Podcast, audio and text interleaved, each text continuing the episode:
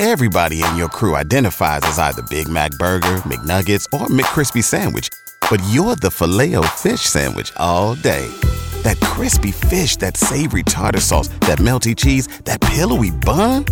Yeah, you get it. Every time. And if you love the filet of fish, right now you can catch two of the classics you love for just $6. Limited time only. Price and participation may vary. Cannot be combined with any other offer. Single item at regular price. Ba da ba ba ba. Purchase new wiper blades from O'Reilly Auto Parts today and we'll install them for free. See better and drive safer with O'Reilly Auto Parts. oh, oh, oh O'Reilly Auto Parts.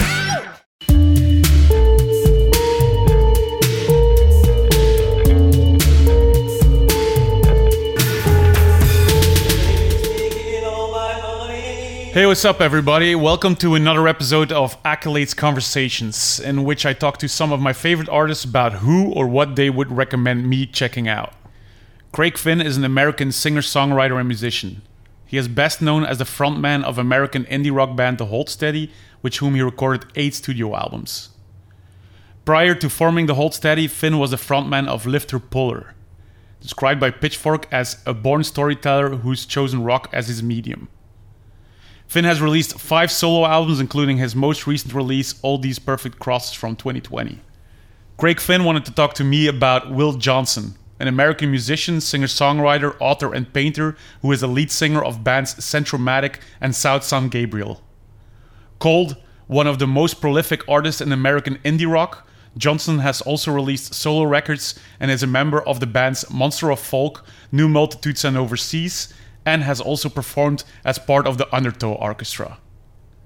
Here's what Craig had to say. But I met Will, um, and you know we had mutual friends, and then I started listening to more of his music, and I especially um, got into his solo records.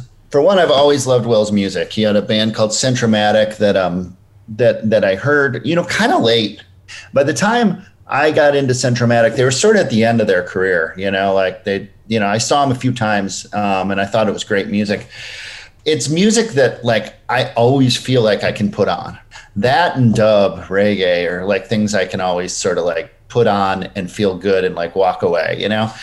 It's music that it reminds me of like certain times of day, especially like sunrise and sunset. It's sort of this there's a light to it that kind of is gorgeous and kind of shadows the way shadows kind of come in and out and um and so will i've gotten to know over the years um, because i'm a fan and we actually did a tour together too and he sang on some records of mine um we went we went over to europe and did um some touring but he he's an amazing singer he's an amazing songwriter but he also like is a great drummer, you know, and he he started out playing drums in a like an alt rock band.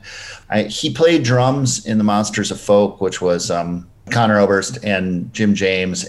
A lot of Americana to me is kind of eh, corny, you know, like it's sort of like um, overdone. Um, it's like a cartoon, right? Will taps into something that I think is American that is actually beautiful. Some of this wide open spaces. He had he's not he's not someone who rejects all forms of tradition.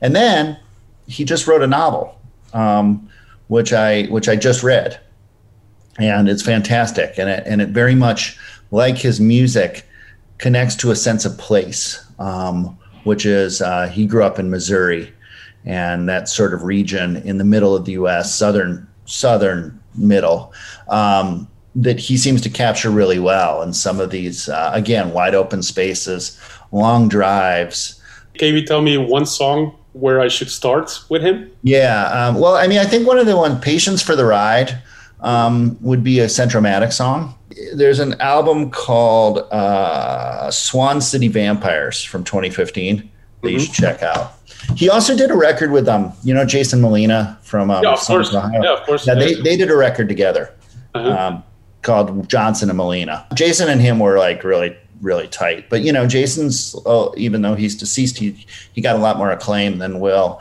Um, but I think that they're on par. I mean, I, I think a lot of music I like is very lyric based, and his lyrics are they don't like they're kind of impressionistic. Like like when I write, I can listen to his music because it's not like, someone yelling at you. um, but there is singing. Where a lot of times when I'm writing, I use listen to instrumental music. Is that he also does these crazy, amazing sort of folk art paintings of um, baseball players um, historically.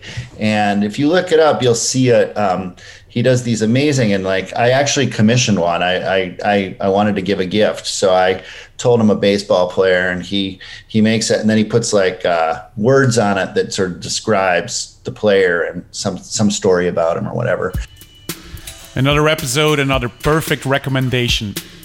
I ended up buying a couple of Will's records and got in touch with him over Instagram uh, after posting about this episode.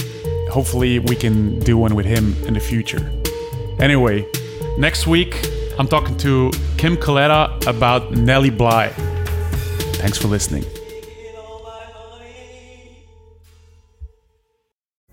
Pulling up to Mickey D's just for drinks? Oh, yeah, that's me. Nothing extra, just perfection and a straw. Coming in hot for the coldest cups on the block. Because there are drinks, then there are drinks from McDonald's.